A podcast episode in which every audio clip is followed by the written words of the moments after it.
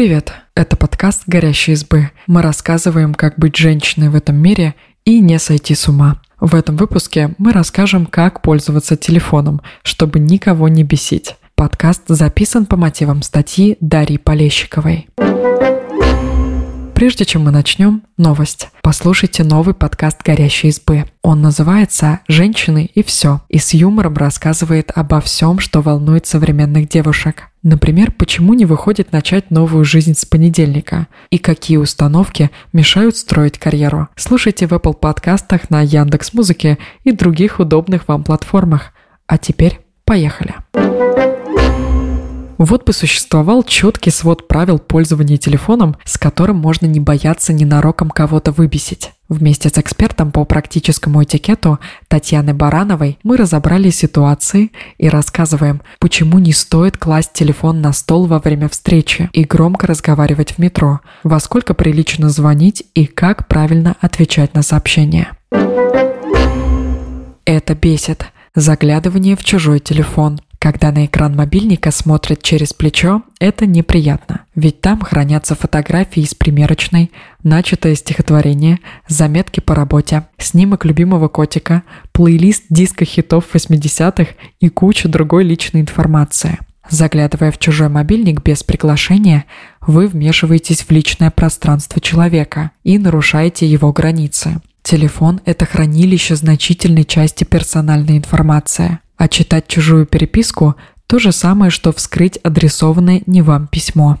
Что делать? Если вы знаете, что предстоит стоять в очереди или ехать в транспорте, подготовьтесь заранее. Захватите с собой книгу или скачайте электронную. Полистайте ленту в соцсетях, послушайте музыку или подкаст, например, наш. Если необходимость подождать застигла вас врасплох – Обратитесь к своим мыслям и просто помечтайте. Оказывается, иногда это даже полезно.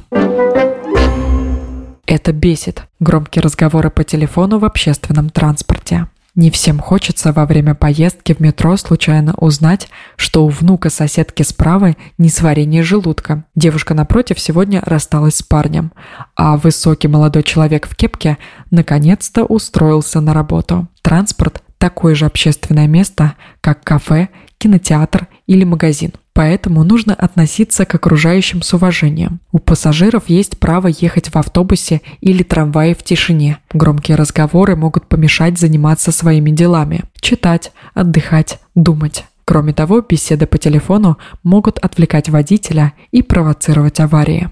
Что делать? Во время поездки в общественном транспорте рекомендуем перевести телефон в виброрежим. Если вам позвонили, сбросьте вызов и ответьте письменно. Если звонок важный, разговаривайте тихо и по делу. По возможности договоритесь перезвонить в другое время. Это не только избавит остальных пассажиров от лишнего шума, но и позволит вам обсудить дела в более комфортной и уединенной обстановке. Вот что говорит об этом Татьяна Баранова, эксперт по практическому этикету.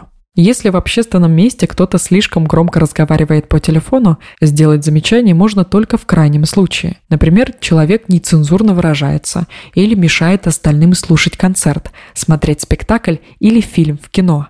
В остальных ситуациях проще отойти от разговаривающего по телефону человека, чем объяснить ему, что он ставит других в неловкое положение. Это бесит.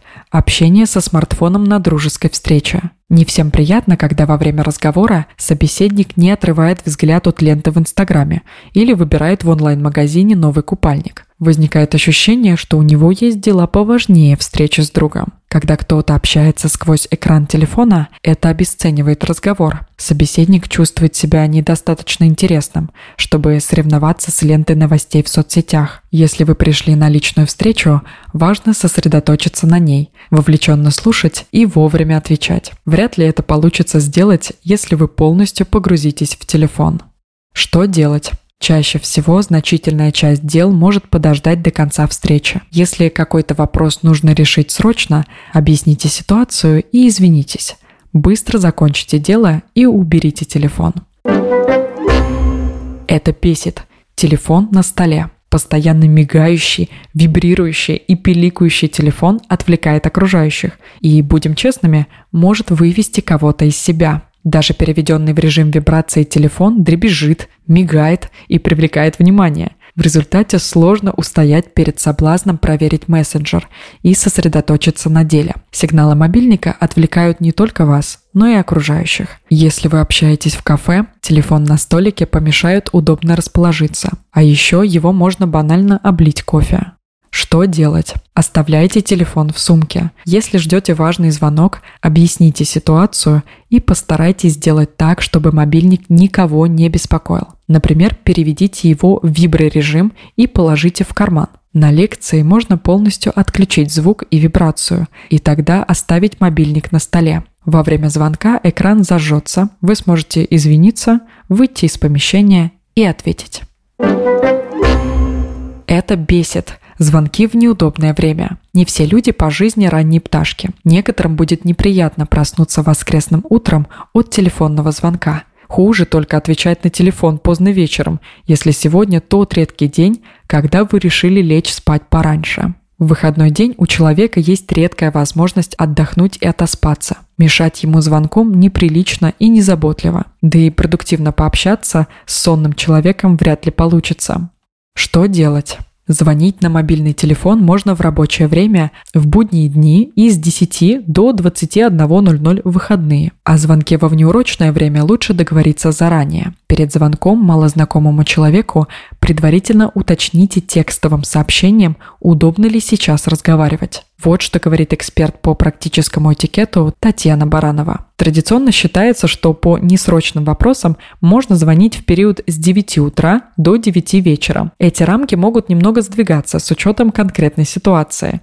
Например, если рабочий день нужного вам человека начинается в 8 утра, можно звонить с этого времени. Звонки преподавателю в 11 вечера по поводу уточнения домашнего задания или врачу в 6 утра по поводу переноса планового визита, назначенного на другой месяц, это нарушение личных границ людей и вторжение в их частное пространство.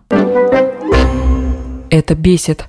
Несколько звонков подряд. Не всем удастся сохранить терпение, когда сразу после сброшенного звонка человек начинает перезванивать снова. Иногда в промежутках между дозвонами сложно даже написать сообщение о том, что сейчас не лучшее время для разговора. Если человек не берет трубку, ему, скорее всего, неудобно сейчас разговаривать, а непрерывный поток входящих звонков не только мешает ему, но и не позволяет отправить сообщение с нужной информацией. Атакуя потенциального собеседника звонками, вы вряд ли ускорите ваш разговор. Скорее всего, вызовете раздражение. Что делать? Если не ответили сразу, не стоит тут же перезванивать. Скорее всего, человек увидит звонок и сам свяжется с вами в удобное время. Набрать номер повторно можно через пару часов. Если связь случайно прервалась, перезванивает инициатор разговора. Это бесит. Сообщение без ответа. Не всегда выходит сразу ответить на сообщение. Но многих расстраивает, когда ждать ответа приходится слишком долго. Вдвойне неприятно, когда сообщение светится прочитанным, а собеседник молчит. Не отвечая на сообщение, вы ставите собеседника в сложную ситуацию. Неясно, что делать. Писать повторно, рискуя показаться навязчивым, или ждать ответа, хотя есть вероятность, что про него просто забыли. Что делать? Старайтесь реагировать на полученные сообщения в течение часа. Если обстоятельный ответ требует времени, напишите об этом и сориентируйте по срокам. Достаточно будет короткой фразы, что вы видели сообщение и перезвоните, например, вечером.